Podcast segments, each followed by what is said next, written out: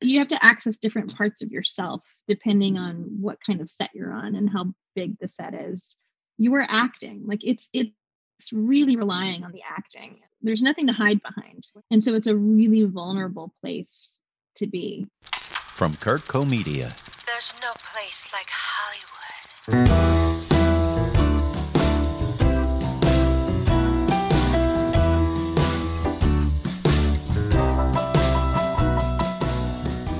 Welcome to Hollywood Unscripted. I'm Jenny Curtis, and today we are virtually sitting down with an incredible actress, Anna Camp, who you have seen in practically everything that's ever been made. She is in it all, including True Blood, Pitch Perfect, Desperados, The Lovebirds, Perfect Harmony. You've seen her in How I Met Your Mother and The Office, Good Girls Revolt, and a darling indie film called Here a While, which we'll be talking about today.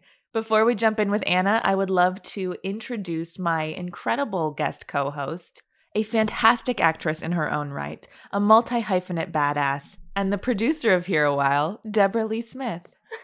Hi, Deb. Thank you so much, Jenny. I am so, so excited to be here with you. Thank you for having me. I'm so excited to have you here because not only are you a producer of Here a While, but also you are a dear friend of mine. And I am so glad to have you on the show. First of all, can I say, Jenny, that this is, I listen to a lot of industry podcasts, and this is one of my favorites. Aww. You do an incredible job, and all of the guests that you have are amazing. So I am so excited to talk to Anna today Yay. with you. It's going to be wonderful. Tell us a little bit about you as an artist. Who are you? What do you do? What drives your truck?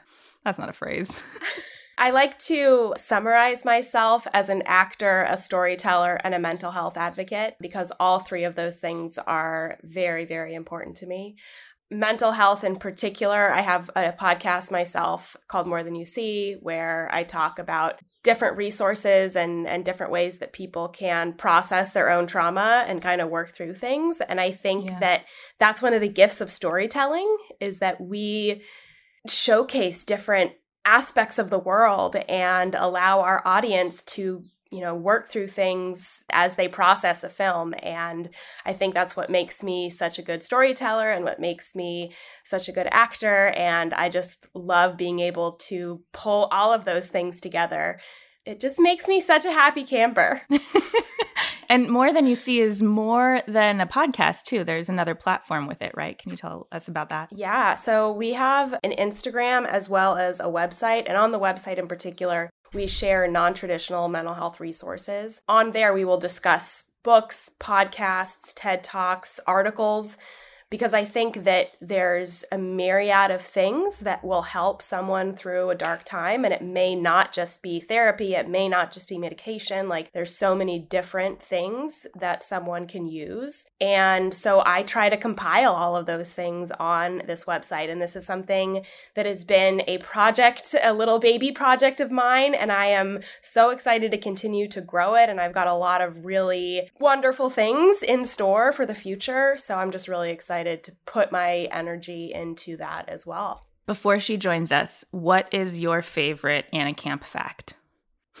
Oh my goodness, that is such a wonderful question. Um so I think my favorite Anna Camp fact is how much she gets involved in all of the different projects and all of the stories that she tells.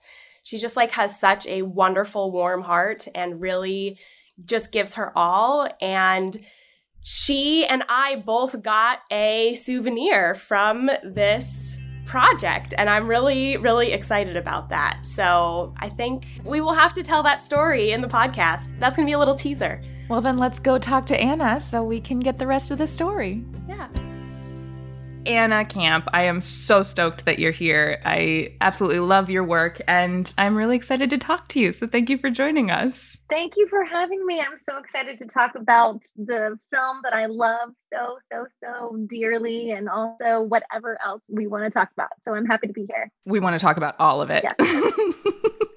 Great. me too. I usually start at the beginning, but because we were just before we welcomed you talking about self tapes, I want to hear about what's up right now in these crazy times. What are you up to? Ooh, well, Deb, yeah, thanks for feeling my pain uh, with the self taping of it all. Yeah, you know, it's so interesting because of the pandemic.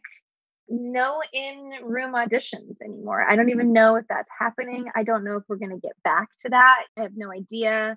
It's a hard thing to do when you can't get into a room with the director and get like a redirect or just uh, have that one-on-one chemistry to show them that like I'm a very smart person, I'm a really intelligent actor, but instead you have to submit these like takes of these scenes and that's it. That's all you get. And I was talking with my agent and manager the other day. I said, guys, I've been acting professionally since I graduated college and it's been 17 years. And I said, when have I booked a job from a self tape in 17 years? And I have not. Oh. I have oh. not. I have never booked a job from a self tape. And so I just am very frustrated. Like I have a body of work. Can't people look at that? But no, they they really have to see every single audition and every single actor read. Wow. And it's a struggle for me because I, I just have never booked off of one and I don't really know what it is I'm doing wrong. It's really it's hard out there for sure. That must be really hard for you, Anna, because I know obviously that you are often stereotyped as like very specific characters. Mm-hmm. And I think that you are brilliant having worked with you. It's a shame that that's not something that people can necessarily comprehend. And that's why I loved being able to do here a while with you, which we will talk all about. Yes. No, it's true. It's true. It's hard being typecast and and this business. And it's definitely like those roles are so few and far between for me and that's why i really want to make sure that like we we get this movie out for so many reasons especially like the message that it has. But also you know you guys gave me an opportunity that not a lot of people have given me to go outside of my comfort zone and play somebody that people weren't expecting from me. Yeah yeah it's just like one of these days i'm going to book something. I know it from people seeing the work that i've done but i know a lot of actors that are having the same Yeah. frustrations that i am and it's just it's a weird world to navigate these days and i think it's going to be like this for a while now Yeah. Let's start with here a while since we're we're there here. Anyway, um, i like that so here a while is this beautiful film, this indie film that you guys did about what is the actual name of the act, the Death with Dignity Act. hmm hmm I would just love to hear your experience with it, Anna. And it is so different from the other roles you've portrayed of this woman who's dying of cancer. I guess start from the beginning. Let's hear about this movie. okay sure well here a while was sent to me through my agents and they said we just you know read this amazing script they want to offer it to you. The director tim true wants to sit down with you and talk to you. And at the time the movie was actually named anna because that's the Mm. character's name as well. And i was like oh wow this is so lovely. You know to be reading a script. I, was I know that name very well you know? And i sit down and i probably get my glass of wine or something and i sit on the couch and i start to read it. And usually it takes me maybe a couple of days to get through scripts a lot of the time because they're just so poorly written that my brain kind of does things and I have to get up and I have to like clean or like take out the puppies or something like that. And this, I sat there the whole time and read it, you know, from beginning to end.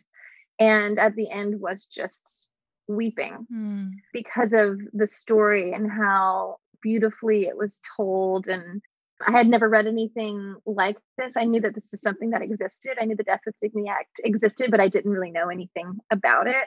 And then I was just so overwhelmed with like, who are these producers and this director that want me for this? Like, this is really a gift to be given as an actor Yeah. and immediately sat down with the director Tim True and who was also an actor and you could tell that he really was very delicate with the story and I could tell his plans were where he was like sensitive about it and open and such a wonderful loving emotional person that I thought wow this this guy there's no better director for this. I could just tell upon meeting him.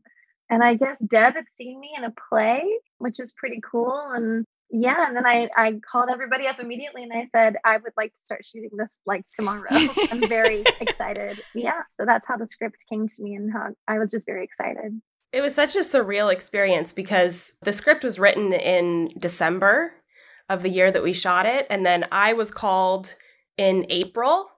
And then we pretty immediately hired a casting director and reached out to Anna probably by May, and then we were shooting in July. Wow. It was the quickest turnaround as far as getting a production started that I had certainly spearheaded or experienced.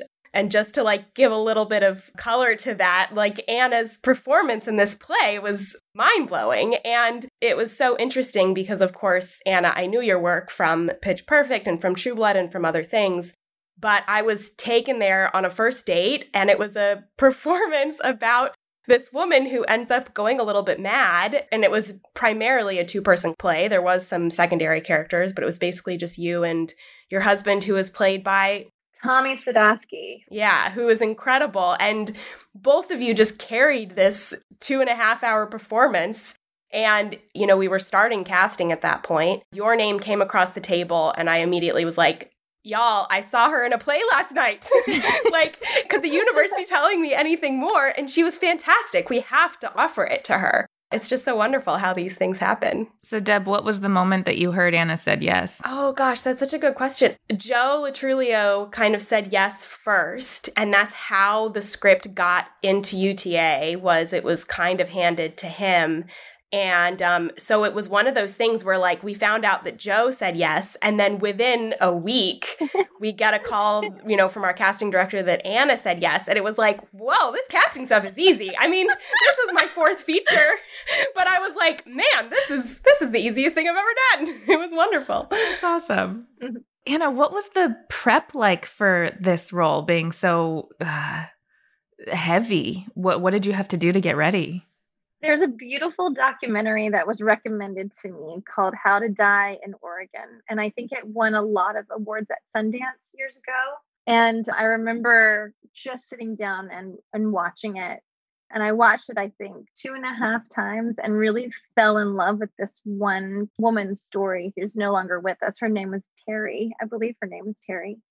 She also had colon cancer, which is the same kind of cancer that Anna has in here a while. And I just really studied her and her movements and her breathing and watched how she communicated with her family versus how she communicated with the doctors and nurses. She was kind of with me actually a little bit throughout shooting of the film. There's one scene at the end where I'm talking with the doctor and she's like, Are you sure you really want to do this? And I remember feeling like Terry's presence with me. And I looked out the window, and as I was being asked by the woman playing the doctor, I saw all of these birds just fly. Like we were up on like one of the top floors of this um, medical building, and I saw all of these birds like fly by the window. And I felt her saying, like, thank you. Thank you for doing this and thank you for getting this story out. I'll never forget that moment acting and feeling that same thing like synchronicity kind of happened for me.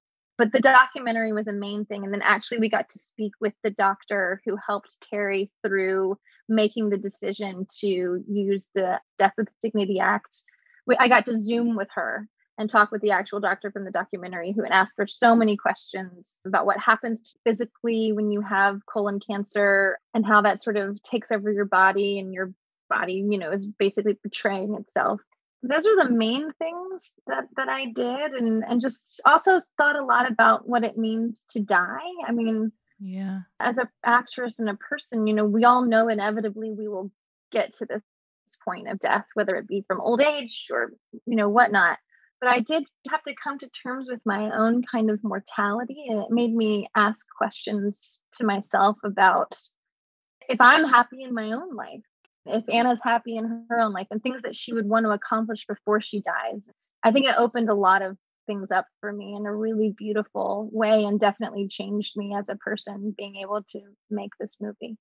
That moment with the birds, and I feel like I've had this too in, in like acting, it's a spiritual thing when you kind of connect on a deeper level. Mhm. Can you put into words more like what that is and why that happens in the arts? Yeah, that's a great. I mean, I can try. I don't know how good I'm going to be able to, to define it, but we all know those times as an artist where you sort of reach this very elevated, connected place to something bigger and beyond you and this sort of realm that we're living mm. in. And I think it comes from just letting go of your ego and from being open to everything coming in and that's a hard thing to do you know especially when you, you've got like cameras all around you or whatnot it's a very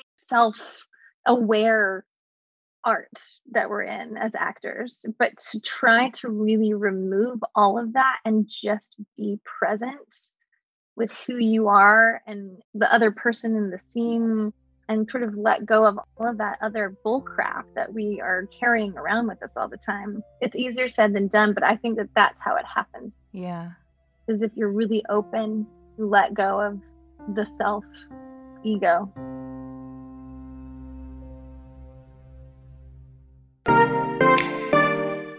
Welcome to Life Done Better Listen to the weekly episodes where supermodel and health coach Jill de Jong talks to some of the world's most inspiring women in health and wellness. It's the place for all the unicorns who strive to create a life on their own terms. Join us to explore, discover, and create a life done better together. Listen and subscribe from Kurtco Media, media for your mind.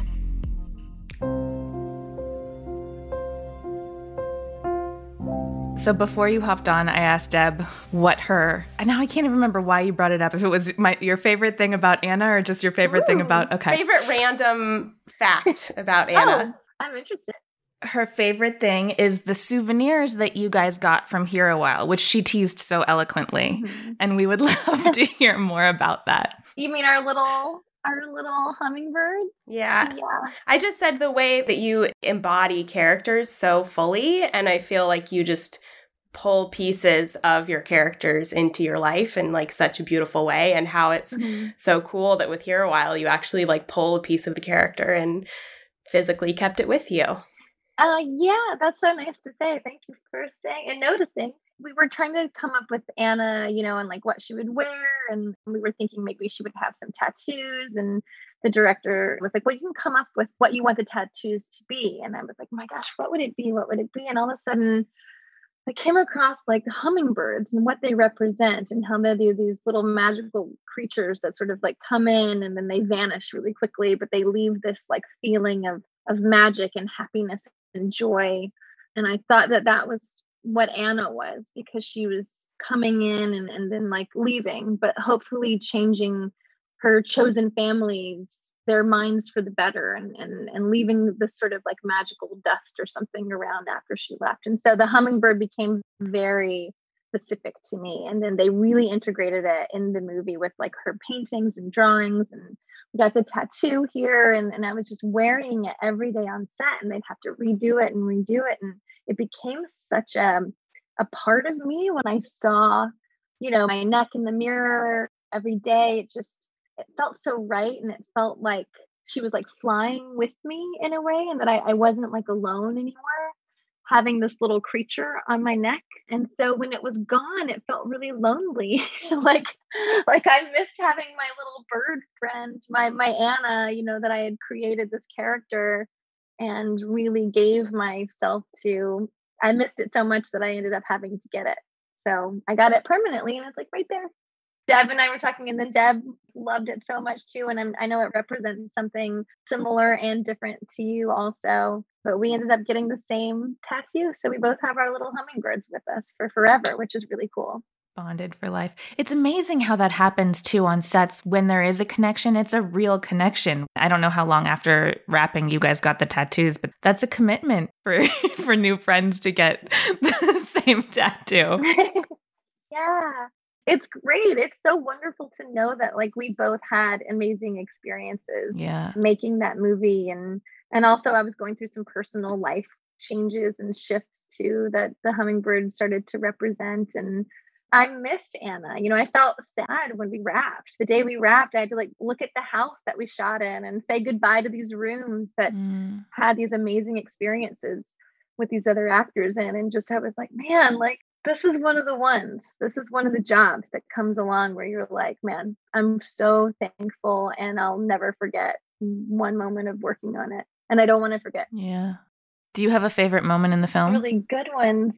There's like the hardest moment in the film, which I I don't know if it's my favorite, but it's when she pulls everyone over and recites the poem by Mary Lee Hall after she's taken the medicine. I don't know if it's technically my favorite moment, but I feel like as an actor, it was where I was the most scared to do that scene, just terrified. Like, how can I portray this person who's about to die? I definitely learned a lot from shooting it now that I'm thinking about it, my favorite, favorite moment was with Joe Lo Truglio when we're standing by the window and he offers his support mm. for the decision of ending my life in this very pure and kind and generous way. And the way that it was shot with just the single shot, I mean, we cut back and forth maybe once or twice, but it's such a poignantly written. Joe is incredible in the movie and delivered his lines so effortlessly. And it was wonderful to act with him because I didn't really feel like I was acting anymore. I just felt like we were just two people living in the space, inhabiting these people's lives. That was something that I'll never forget, also. Deb, do you have a favorite moment? I think that one of the things that's so amazing about that scene in particular and what was so incredible about working with Tim as a director was Tim as a director, as well as myself as a producer, like we really wanted to make sure that this was as a collaborative experience as possible for all of the actors involved. Every day, you and Joe and Stephen would sit down with Tim and look at what we were filming that day and then to have a conversation about what, if anything, needed to be changed in the script so that it would work, the dialogue would work for your characters. And I think that that's something that only comes from a place of creativity and collaboration that was so prevalent on this film with Tim as a director and being an actor and all that sort of stuff. And that scene in particular was a dictionary description that Joe and Tim found together. That's not the way that it was in the original script. And it was just through a conversation whatever was written there before just wasn't exactly working. And they came up with that together. And I think that was just so wonderful to have that because that is not normal, unfortunately. The very first time we see Anna in the film, where it's just this long shot on you hearing the news and we don't hear what's being said, we're just watching your reaction. And I was like, oh, oh, this is a good film. oh, good. oh damn.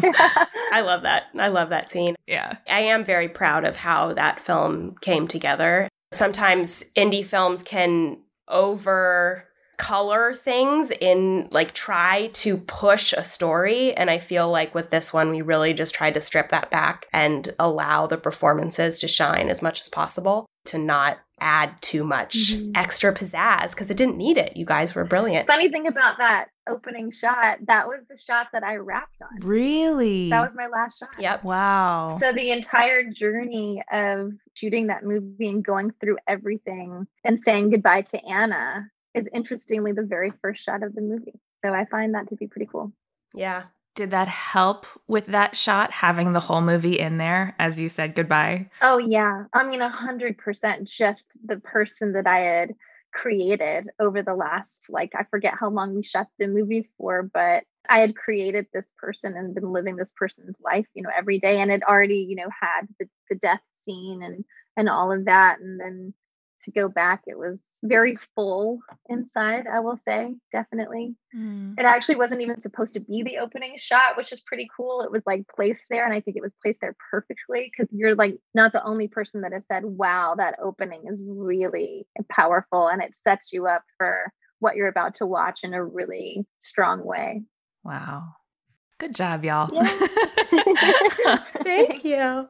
Do you have other roles where you've had to work on physicality this way, or was this also kind of a new experience? Nothing like this. I always end up finding myself developing little affectations for for the people, you know, like I'm sure people might have seen the pitch perfect movies, right? And my character has anxiety and she has to like projectile vomit sometimes. so there were times in that movie where where I didn't even realize this, but the director would come up to me and he'd be like, I love what you're doing with the way that you're like holding your stomach. And I would be like, oh my God, I didn't even realize that I was like doing that so occasionally these things will just sort of like pop up and and sometimes i don't even want to be aware of it like i was just shooting a movie in oklahoma about something really important as well and the director came up to me and he was going to tell me, and I said, no, no, no, don't, don't tell me, don't tell me. I just want to do it. If you want to tell me after we wrap, you're more than welcome to. But I'd rather just, yeah, not know. But nothing like Anna and a while to have to think about my you know my lower abdomen and and everything that happens to you when you get sick like that i mean that was a totally different thing but you also like had this way of playing her where there was nothing tragic in it. It was just like so beautifully peaceful and like it it was comforting almost the whole time. And and I guess I'd love to hear more about like if that was just your innate response to the character or if that was an active decision. How did you get there? I love that you felt that way. I wanted everything, every choice, every conversation every hand gesture, every connection with another actor, even with if like a pencil while I'm writing, I wanted it to be out of kindness and out of love because I think that Anna, or at least I had made the decision that Anna never wanted this action to be selfish. She never wanted her brother to think that it was selfish. And there's a great scene where they have a little bit of an argument about that. I wanted her to kind of build this very selfless, kind bridge out of love in every scene in order to get her friends and family to accept her decision. Mm-hmm. At the start of the film, she's already made that decision. So now it was about going back and getting her brother to support her decision. And to do mm-hmm. that out of love and kindness, I think was the only way that she could. I don't know if she knew he was going to be so resistant to it at the beginning, but her nature was to do things out of love and out of kindness. And so I really wanted that to to inhabit every scene of the film because when you're saying goodbye to these people too and you know you only have a limited amount of time with them or with the world that you're in like the tree or the I don't know, your soup or the teddy bear like you only have such limited time why not have it with grace and and dignity and love and every little movement you do you know have that be a part of it? I want to go back then and look back on how we got here and starting from you have wanted to act since you were a child and you went to north carolina school of the arts i'd love to hear about that path and mm-hmm. your way to becoming a professional actor Oh man, I'm getting up there. I was just talking about 17 years of being professional. See, I have known that I've wanted to be an actor since like second grade. It's something that I've really wanted to do. My sister's also an actress. And she was the one that started like watching all of these old movies when I was really little. She's seven years older than I am. And she would pull me into the room and watch like Laurence Olivier and Vivien Leigh and all of these amazing old movies that I was like very young to be watching. And I just remember being mesmerized by what is this acting thing? Like, what are these movie stars, you know, and how cool it was and, and stuff like that. And then my parents got me into acting class really young.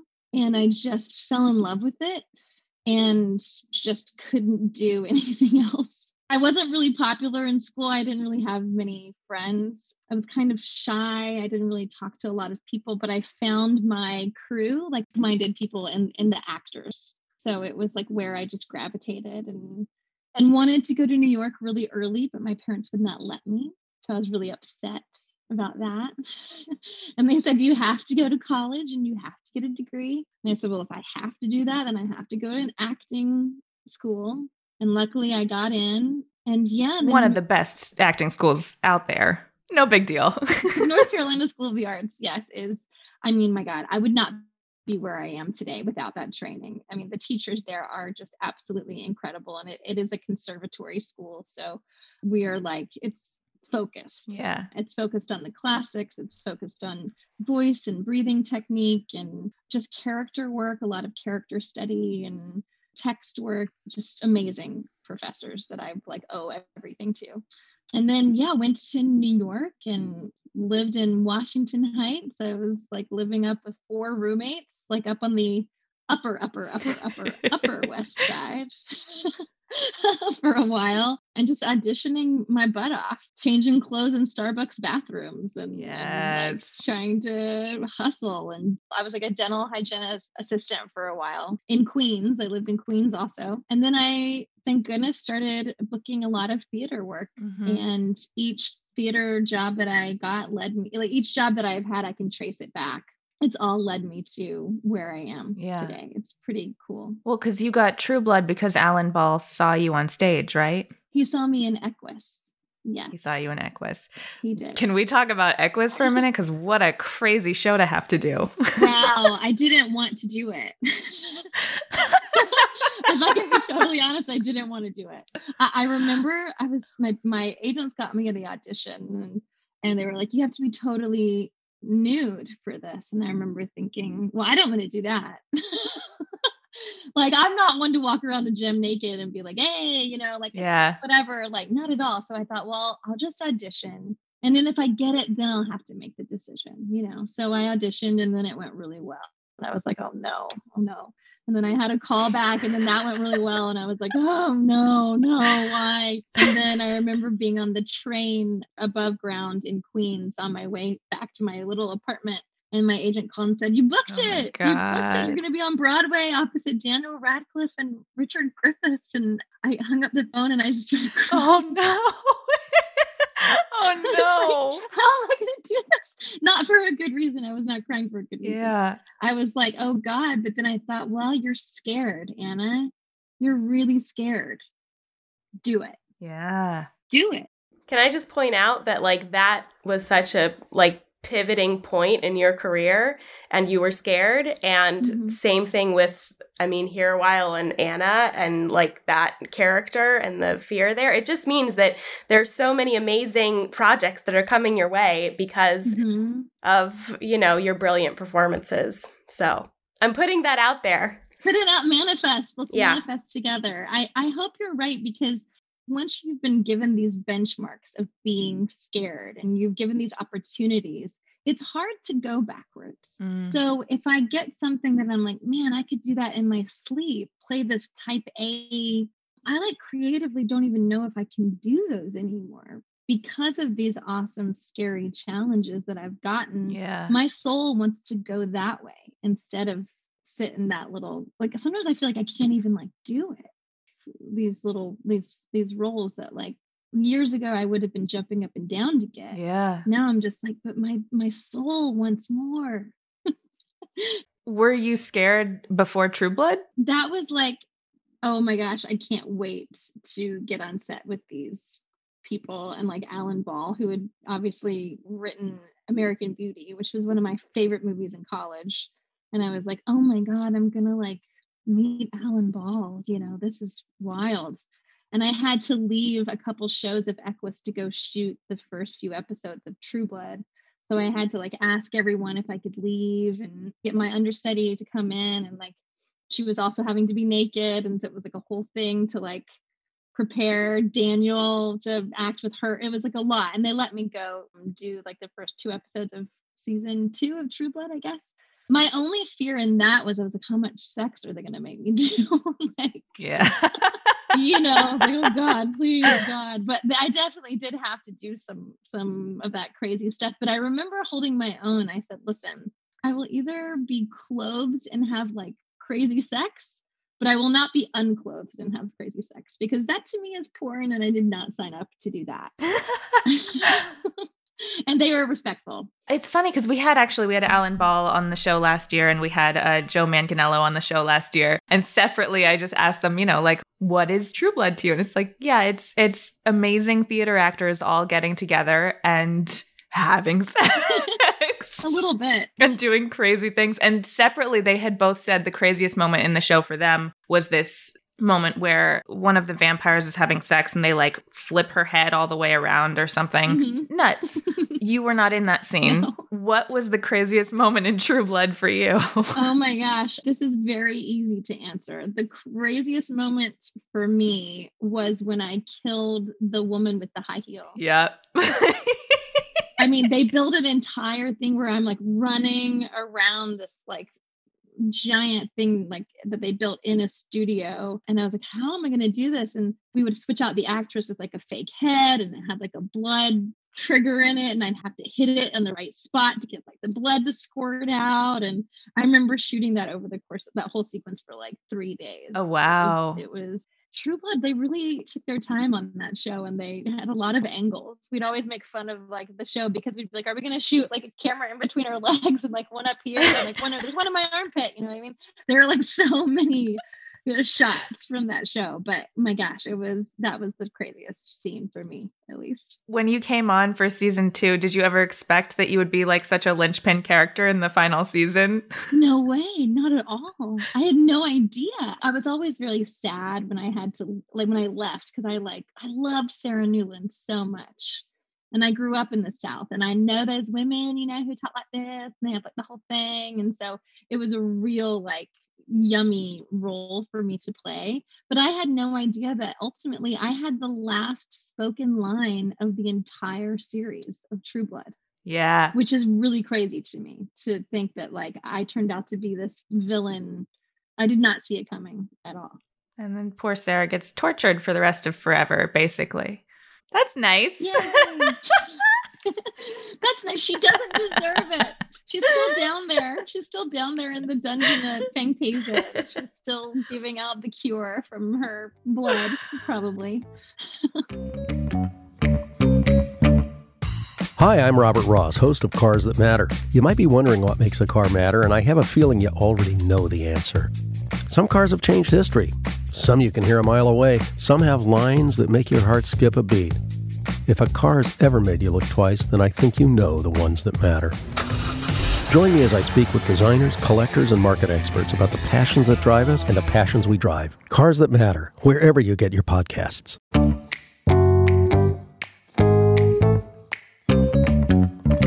We have to talk about Pitch Perfect just because it's Pitch Perfect. My God, what a franchise to be a part of. How fun was that? Mm-hmm. I heard you say that the first one was almost treated like an indie film because nobody knew where it was going. What was the progression across the three movies? How was it going from like this movie that I guess was more of an indie for you guys to the massive franchise that it became? It was a wild ride, to be sure. Um, the first one was, you know, we didn't have stand ins. You know, while they're setting up the lights and stuff, they have like these amazing people come in and like get lit for you and everything. Like we were doing all of it. So we were not really getting breaks you know we were just like these actors that like some people had heard of but you know not really and just working incredibly long hours and and just being like is this funny? Like we don't know. Like is this like i'm throwing up in this? And like we're singing a cappella and like there's like crazy burritos being thrown at like people and like there's like a rip off like what is this? Like is this funny? And i remember we were all sitting around like on set the first one being like is this gonna get like a razzie? Like Yeah. we don't know like what's what's happening at all here. And then it came out and apparently people were really responsive to it. I didn't know that "Aka, excuse me. I didn't know if that was gonna work or not that joke I remember thinking like, oh, excuse me, like, is that like a thing that like is like, are people gonna think that that's like the lamest thing that they've ever seen? Like, what's happening? But then you get stuff and people are like, oh, there's T-shirts that say "Aka, excuse me" on it. Whoa, kind of a mind blowing thing. I have no idea. I mean, I just like auditioned for that movie. Like, I had to sing a song on a ukulele. I was in New York doing a play, and then during the play, I had to play a song on a ukulele. And I went into an audition room with the casting director and I sang my ukulele song and they were they were like they like you. They want to call back with you. And I said oh my god. Well I'm going to fly to California because I want to be in the room because you know my self tape. My self tape track record is no bueno. So I was like I'm going to get on a plane and I'm going to go in the room with Elizabeth Banks and Max Handelman and the director I mm-hmm. went there and I did my little audition, sang my ukulele song, and then got on the plane and then landed back in New York and then got the call saying I booked it then, which was pretty wild. Yeah. Yeah. And then a couple more movies followed. And I the craziest thing is going from the first film where it's just indie budget feeling. I'm sure it was bigger than that because it was Universal, but it definitely felt like that a little bit. Definitely more money than Here While. definitely a little bit and then they'll go into this like huge thing where like there's assistance upon assistance upon assistance and hair extensions that are just flying out of the trailer. You know what I mean? And eyelash things going on, and you're like, what is this? Like, what is this crazy thing that this has turned into? We had no idea that it was going to be what it was. But I, I think when we shot the first one, the cast was like, this is something like this might be a little, this could be either really bad or really good, you know? Yeah. I'm curious because obviously you've done such a range in budget size. And I'm curious, I mean, you said earlier about Mm-hmm. how a smaller film like Here a While, where you're really able to connect with the actor. Because I mean, we only had one camera. Mm-hmm. I was your stand-in. You know, like it was just like is like the most minimal amount of crew possible, mm-hmm. and we really tried to you know respect your space and clear clear out space. You know, when you were doing intimate scenes and stuff like that. But what is the difference as an actor performing for such an indie level versus True Blood or Perfect Harmony or something like that, where there's just, you know, hundreds of crew members. It is totally different. The level of intimacy that we achieved on Here a While is so rare and it was so wonderful. Like I can just close my eyes right now and think about what it was like walking to set or going to set, like in the house. And there was only a handful of people around. And it felt very safe and it felt very loving and controlled and contained. And then when you go to something like Pitch Perfect, like the the third one, I mean, there's like hundreds of people around. And then there's also Video Village that has like a huge tent over it. And there's like so many people in there, people from Universal, people from the hair and makeup. I mean, it was just like these tents of people just staring and, and like judging you. And you feel a lot of scrutiny on films like that. On Here a While, it was just really liberating to have such an intimate atmosphere to work in. You have to access different parts of yourself depending on what kind of set you're on and how big the set is. There's a lot of pressure on both in different ways because in Here a While, like you were acting, like it's it's really relying on the acting of, of like there's nothing to hide behind. Like there's no extensions, there's no dance moves, crazy music, weird camera cuts, you know what I mean? Mm-hmm. There's there's none of that. And so it's a really vulnerable place to be. So I personally like indie film sets more. It's just because I I like want to connect to the other actors so much. Talking about types of sets, you've also guested on some unbelievable projects like The Office and How I Met Your Mother and Unbreakable Kimmy Schmidt and Mad Men and all of these like staples in our modern entertainment. Mm-hmm. What is it like stepping into someone else's world that's so well established? What is that experience?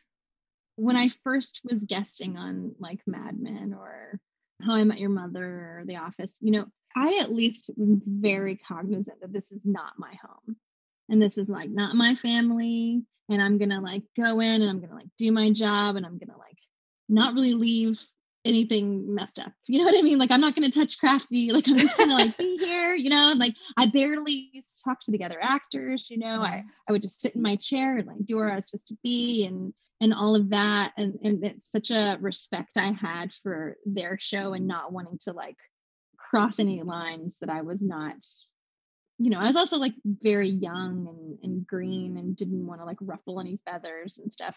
I think now if I went back and guessed it, I would have a little bit more like, oh, like I can talk to these people. You know what I mean? Like I'm not like a freshman in high school anymore where I like couldn't talk to the senior girls or the senior boys, but that that's how I was, you know, just like terribly. And the day before like the first day of shooting, like like the first day of school, you know, I like couldn't sleep. I'd be like, are they gonna like me? Do I suck? Am I like a big nerd? Like all of those feelings. And I think now if I went back, I'd be a little bit like, oh hey, like I'd be a little more talkative. but I'm sure if you went back and you like asked Jon Hamm, like, what I said to him, like ever when I wasn't shooting, he'd be like, nothing. like, you know what I mean?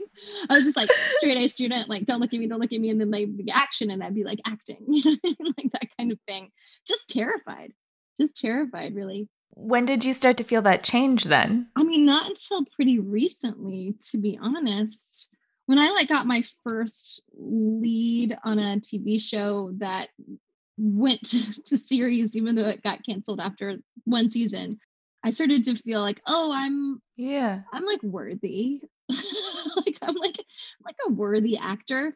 Like when I did Good Girls Revolt and you know, I was like a lead for the first time and I love that show. Oh, thanks.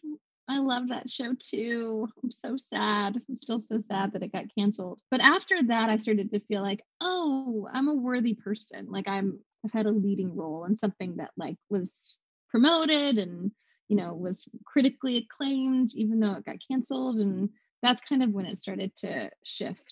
Do you think that it was the fact that it was promoted and, and all of that or is there a different energy or the way people approach you on set when you are a series regular? There's a different energy for sure.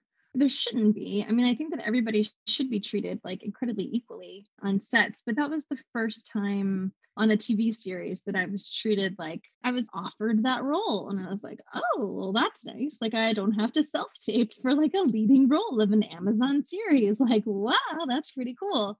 And it just felt like people wanted me. They, they wanted what I did as an actor. They thought that what I did and brought to the table was worthwhile. And that, you know, is so hard. It's just so hard to get in this business as an actor. And you start to doubt it. You start to doubt, like, is mm-hmm. my artistic, like what I do, is do people want that? Like, am I worthy of being here? And whenever I got those little wins, like it really stayed with me and I, I didn't take it for granted. Can we talk a little bit about the heartbreak then of like this getting canceled after one season and Perfect Harmony getting canceled? I know that was a big disappointment. How do you mm-hmm. how do you pick yourself up and move on after that because they were great shows and are you kind of feeling left feeling like what do I even do here? yeah. I am I mean, I loved both of those. I loved them with my whole heart and I poured in everything and worked long hours on both of those and then you're like man like you know i don't think nbc was fully they were they started to be behind perfect harmony but then we were up against thursday night football you know and so like our ratings were in the toilet and it just was real it's scary when you get canceled and you're a lead because you're like oh man does this now mean that i'm not proven you know that i'm not proven to draw numbers and ratings in and will will I get cast again? And it's it's so it's scary for sure.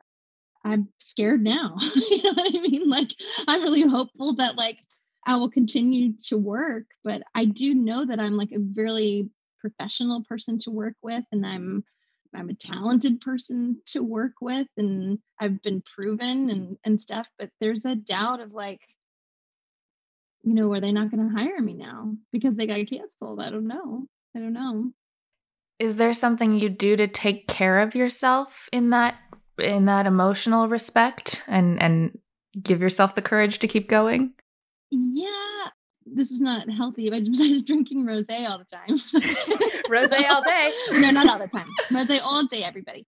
I mean, communicating, I think, with other actors is something, and and actors on every level go through this. Like, I, I it feels so singular sometimes that it's just happening to me but it's not. And it's happened to a lot of other people and friends of mine who have had the same thing happen or even you know bradley whitford has, has told me like on perfect harmony he was like oh these shows these shows these shows they'll come and go they'll come and go. It's like always what happens. And just realizing that people at every level experience the same kind of doubt the good actors experience the doubt. It's the ones that think that they all have it all under control and like it'll all be great. Those are the ones that like you know I'd rather be friends with people who have, have questions and doubts about it always. yeah. If you were to look back at your career, is there a moment you can point to that you're most proud of? Hmm, most proud of? Well, I think the scene in Here a While, I think the scene, the death scene, is something that I'm the, one of the most proud to have been focused on the actual scene at hand, but also sort of let myself go into some sort of realm of like, I'm about to die, you know, place, like chemically and physically, like you're, as an actor, you're, you trick your body into feeling like you're actually going to die. And I remember feeling very faint and dizzy and shaky after shooting that scene, but also juggling as an actor, like the things that I wanted to get across in the scene.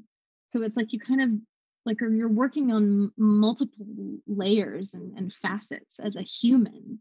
And I think that that's one of the, the times that I'm like, oh wow, like you you kind of like said all of the lines, right? You said all the lines that were there, and you also were physically in the space that you needed to be in and you were still being kind to each of these actors and making them feel loved that that's the scene that i am really proud of for sure deb mentioned to me the other day that you're moving into producing mm-hmm. i'd love to hear more about that yeah um i well there was this one tv show that i was like really excited about and that we sold to IFC in the room, which was really exciting. But I guess they're not doing scripted content anymore. So we kind of got, what? I know it was terrible. It was okay. It was, I'm just going to like talk about it for a second. It was called Work It Out. And it was basically mm-hmm. the breaking bad of aerobics set in 1994 it was like everything. I would play this really kind of down and out Southern girl living in Myrtle Beach that like comes from nothing and she's working at like this little aerobic studio at a strip mall. And at the end of the series, you know, you would see her, she'd be like the next Jane Fonda, you know, or Tracy Anderson and like what it takes to have your own aerobic empire. And she murders people along the way. Sure, you know, why not? Yeah, yeah, yeah. so we were really excited about that. And then we tried to resell it after IFC basically said they can't do scripted anymore. And we, we did not resell it. And that was really heartbreaking. But the script is still there and I'm not aging out of it. So that's good but also, yeah, I'm producing a movie, a really crazy, cool, dysfunctional mm-hmm. family thriller. It's based on a book by Warren Adler, who wrote The War of the Roses, which turned into a movie later with Michael Douglas. We just got our script finally. We went through four drafts with different writers, finally landed on like this incredible writer, and we got an incredible draft. And so now we're getting the lookbook together and we're going to go out and start pitching it and look looking for financing. So it's exciting to sort of not be waiting by the phone all the time as an actor. Is that what the motivation is to move into producing? It's just taking your own agency? Absolutely. There's something that can feel so helpless as an actor to just to be dependent on other people to get you work and I'm just like, well, I mean, there if you look around like people are like finding books and finding material and even if they don't have a lot of money they're going and they're shooting you know in the desert somewhere at a little cabin with like two actors you know what i mean? Like things are happening and if, if you're not proactive it can start to feel a little hopeless.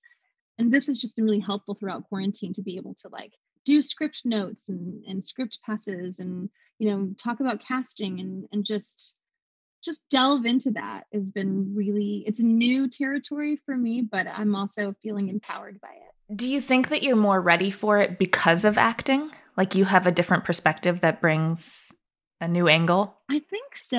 I i definitely know what stories that i want to tell um as an actress and and what roles for like women that are i find more complex. You know i don't necessarily always read the most complex roles out there for for actors. And so it's like it can either frustrate you to the point where you're like ah, i give up or you're like no i'm gonna like make one. I'm gonna make a a cool wonderful complex female to play.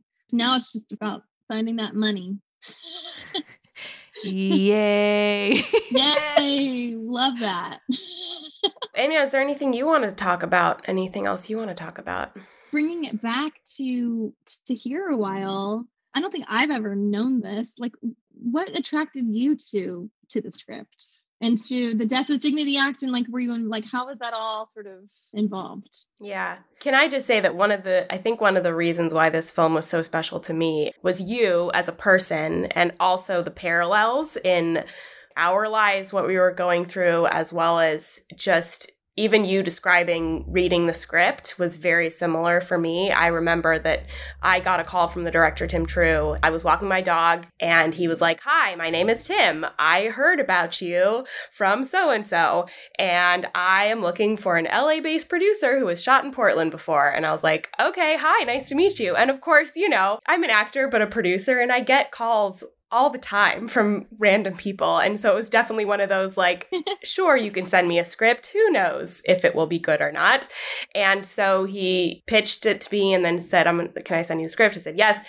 And I immediately went home, started reading it, and could not put it down. And it was one of those things where at the end of it, I was crying. I remember at our table read that we did in LA, I mean, that experience as well was like so special because I mean, that everyone in the room was it's it's just such a beautifully written story. And so I just knew that I'm so attracted to important stories and important storytelling. And I think that mm-hmm. one of the reasons that I've produced is also not to wait by the phone, but also because I also want to give life to stories that matter and that that mean something to me and that will give back to the world in some way and I knew that this was one of those stories. So it was kind of a no-brainer for me and you know getting you and Joe and Steven on board was just the icing on the cake. You were the best producer, just incredible. She was just the best. Well, thank you. Thank you my final question that I always wrap up on is what does it mean to you to have a life in storytelling? I think that I have to do this. I I have to do it. I have to be an actor and a storyteller because it's where I feel like I'm the most connected to me and to the human race. And it's a scary thing to do because it's not like I'm like a potter and I'm selling pottery. you know what I mean? I'm like, it's me here. You know, this is, I'm offering myself. And it can be the most rewarding thing in the world when someone sees something that you've done and they come up to you and they're either crying or they're laughing and you feel this type of connection that just makes you feel less alone. And I think I do it for that. Anna, thank you so, so much for joining me today. And Deb, thank you for co hosting. You're both such incredible powerhouse women. And I just am really grateful we got to have this conversation. It was so nice to meet you. Thank you for having me. It was a pleasure. Girl chat. Yeah.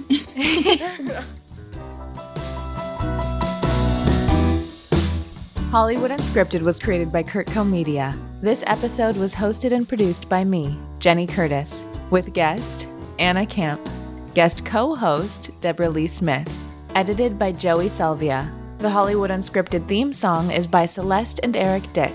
Make sure to follow us on your favorite podcasting platform so that you don't miss any episodes of Hollywood Unscripted. As always, stay safe and healthy, and thanks for listening.